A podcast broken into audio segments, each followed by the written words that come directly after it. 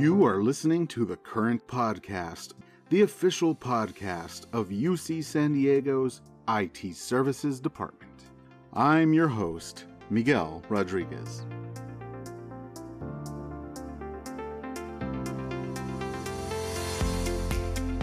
Today is Wednesday, November 3rd, and we are inching our way closer to that wonderful time of year. That's right, sweater weather. Sure, it's San Diego and our flip-flops are never that far out of reach, but we do have winter weather, albeit very subtle, and many of our fellow colleagues further east and up north are rolling their eyes, but San Diego's weather is like fine wine. And so it is with a discerning palate. We must sip our cooler seasons in the evening. Anyway, back to business. Before we kick off another exciting interview, I want to remind you that open enrollment has begun. You have until Friday, November 19th at 5 p.m. PST to make your elections on UCPath Online self-service portal. And if you're thinking to yourself, how do I navigate these murky waters and make the best choices for my life this year? Look no further than our dear friend Blink with its plentiful schedules of upcoming vendor presentations and UCPath presentations. We also have another exciting Campus Lisa webinar tomorrow at noon. This one is entitled, Beyond Here and Now, Campus and UC Initiatives for Preserving Digital Materials for Generations to Come. Head over to campuslisa.ucsd.edu to learn more and register, and I will see you there. And last, daylight savings is coming up on Sunday, so fall back, I say, fall back. And now, joining the many voices of The Current, this time as our guest interviewer, we have Ronis Zenin chopping it up with Stefan Savage, our own faculty member over in the Department of Computer Science and Engineering, here to discuss what he's been up to, his research, and being vulnerable in 2021. Take it away, Ronis.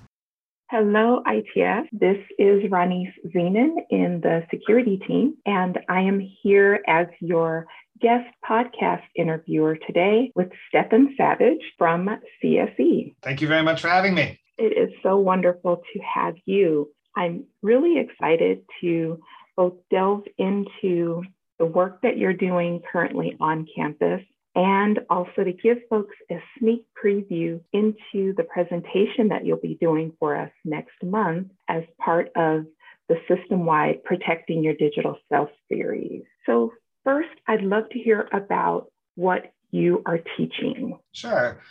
So right now, I'm teaching two courses. One is the graduate course in computer security, which is CSE 227, which is a course in which our master's and PhD students actually focus on doing original computer security research. And so that class over time has produced actually a lot of really interesting results, including some crazy stuff like recovering people's ATM PIN codes based on the heat that they transfer to the keys.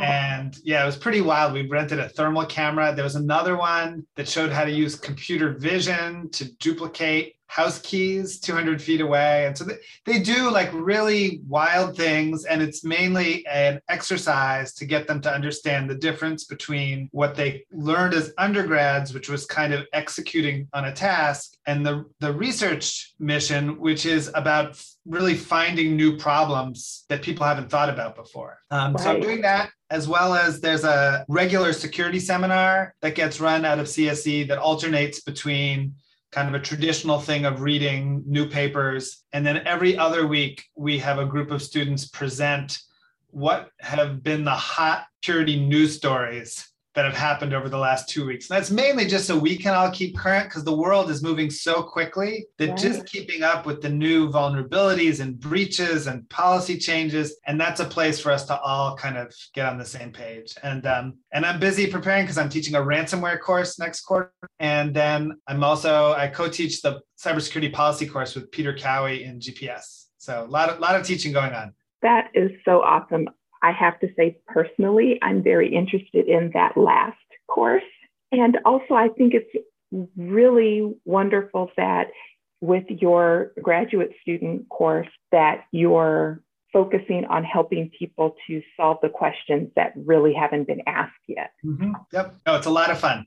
It is not the way most of our courses are structured. The students show up and I tell them there's no homework and there's no final and there's no midterm. And they say, oh, this course is easy. And I say, this course is really hard because I'm not going to tell you what to do, but I will evaluate you on it. Nice. Oh, gosh. That sounds really awesome. So what other research are you actively involved in? So we are doing a lot of things. And to be fair, when I say we, like the students do all the work. As faculty, we are very much cheerleaders and supervisors, but the people who are up late kind of making these amazing things happen are always the students. And so the breadth of things that I work on really is a function of what students are interested in. But so like now we have a bunch of work on DNS hijacking, particularly by more sophisticated actors where they are secretly taking over people's domains and then getting certificates for them so that they can spoof their sites. We found that in a number of foreign governments. We have a bunch of work going on, actually, some of which involving ITS, trying to do empirical assessments of security risk and like what kinds of things actually make more or less secure. And in the same way we talk about evidence-based healthcare, can we like build an empirical basis for saying these things matter a lot and these matter less? We're doing a bunch of work on stalkerware. That's basically spyware that's focused on around things like intimate violence, where people are spying on their spouses or their ex-partners. A bunch on email security. We have a whole project on lateral spreading in enterprises. And then, kind of relevant to the talk that I'll be giving, I'm part of a larger group that's doing work in aviation security. So we've been putting together a big chunk of a 737 in the lab and have been kind of reverse engineering all of that. So that's been pretty exciting. That's cool. A 737 in the lab. No, not the wings, just the computer parts.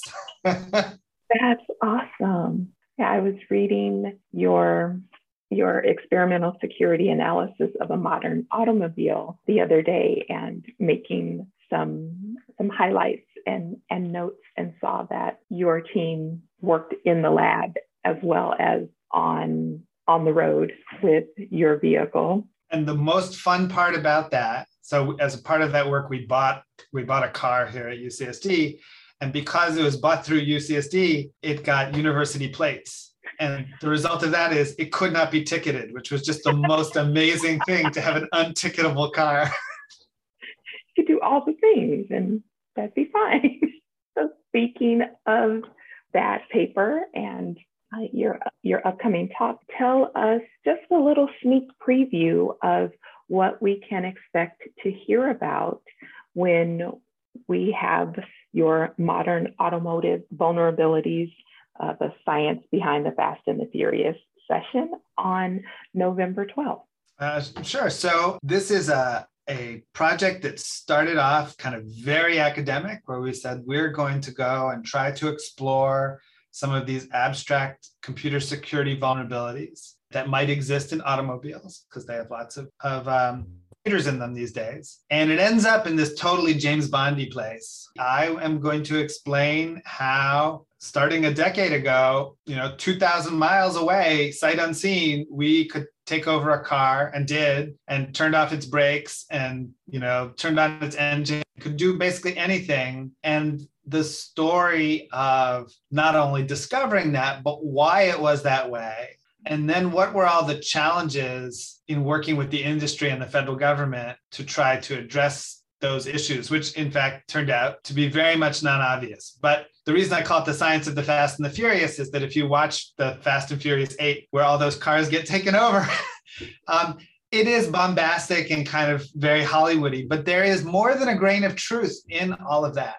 And we spent a bunch of time looking into the technical details and then a bunch of time dealing with kind of the policy consequences of what we found. That's really awesome. So now I need to go see Fast and Furious 8 because I haven't yet. I love that the work that you all did then contributed so much to what the industry and what the government had to do, and in improving their policies and the technology itself in the vehicle. I loved that the manufacturers were so surprised by your findings, and that couldn't possibly happen. So like, yes, it can. We just did it. Yeah, we had more than our fair share of those conversations. You know, one of the things I love doing work that I describe as describing the present. Like there are other people who are very futuristic and say, what if in the world there's a metaverse and what would the security? I tend to look at what is the world we have in front of us and what are the security issues that are there? And my experience always has been that when we look deeply, it's much more complicated than everyone really thinks. It's also very rewarding because you get to work on things that actually matter because they are the problems and the systems and the environment that everyone has right now. So we try to spend a lot of time when we pick projects to think about things where based on what we find, people would care. So with that in mind, what do you see perhaps on the horizon that we're looking forward to or looking towards that might be of concern or that we should have on our radar? That is a good question. I think that I'm not sure if I have a unique take here. I think that there are a few classes of problems that are simply growing in significance. And one is the aggregation of information about individuals and the fact that we are now concentrating a huge amount of information about the personal lives of everyone and their preferences and their interests and how to manipulate them and so forth. And I think that becomes a significant issue, not just at the technical level, but that it informs kind of how these work. And that's a tough one. The other is that we hand over complete control of most of the things in our lives to computers, and usually for very good reasons, and it makes them more efficient, and it makes them cheaper, and it makes them safer, and all of those things. It also exposes us to like extreme catastrophic failure, because when those are compromised, then we're in deep trouble because we've basically abdicated any control. If you're in an elevator today, it's computer controlled. If you're in a car, it's computer controlled. Modern airplane is computer controlled, and so everything works if the computers work well. But computers are fragile. I mean, one of the sad truths about computer science and computer engineering versus other kinds of engineering is that we don't really have a way to talk about non-catastrophic failure. Like with a bridge, it might bend, like the steel might deform a little bit, but where it won't break. And generally, in the computer world, when you go off the rails a little bit, it's game over. Yeah, like all bets are off. And I think, those are a couple of the big ones, and then all the rest ends up being details. But there are a lot of details. The other big thing I'll mention is, in some sense at cross purposes to technology, but that the real threats that we end up facing are less about new technological innovations that are adding to our risk, but come about from new business innovations or changes in government policy about how to take advantage of those. So like ransomware is a great example. Ransomware goes back, to the 1980s. But it became a big deal when there was basically a business innovation to go after large enterprises, which was enabled by the liquidity in cryptocurrency markets, so that it was a reasonable thing to ask a company to part with $5 million of untraceable something. But the actual technology of ransomware is largely unchanged for the last 20 years. What changed was this entrepreneurial mindset, shifting from individuals to companies. And that's, I think, that gets understudied, that this human and economic component to this, but that's where a lot of the real points come from. Awesome. So we'll be able to learn more about that from your course next quarter. I hope so. I usually do courses like that as much to teach myself as to teach anybody else, but that is the hope. I think there's some really interesting questions to be answered in that space. Awesome. That is so wonderful. Thank you so much for taking time to talk with us today. And I really look forward to our session with you next month. It has been my pleasure. I look forward to seeing everyone again. Awesome. So ITS, just to remind you, on November 12th at 1 p.m., We'll have Stefan back for the presentation, Modern Automotive Vulnerabilities, the Science Behind the Fast and the Furious. Please go to cybersecurity.ucsd.edu, take a look at our events page, and you will find the registration link for the session there. Also, you could send email to cybersecurity@ucsd.edu to reach me for scheduling perhaps a session to play one of the cyber escape rooms for National Cybersecurity Awareness Month. We'll have access to those games all throughout the next year as well. So come on and join us. I guarantee you'll have some fun. All right. Thanks again, Stefan. I really appreciate your time. My pleasure. I sure hope you're enjoying this podcast. Remember to let your fellow IT services staff members know that this podcast exists. Get everyone to subscribe on iTunes, Stitcher, or wherever you can get your podcasts. This podcast is a collaborative effort, and we want to hear from you.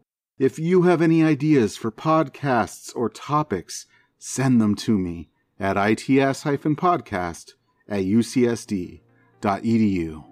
That's it for today. Keep an ear out for the next episode of The Current Daily.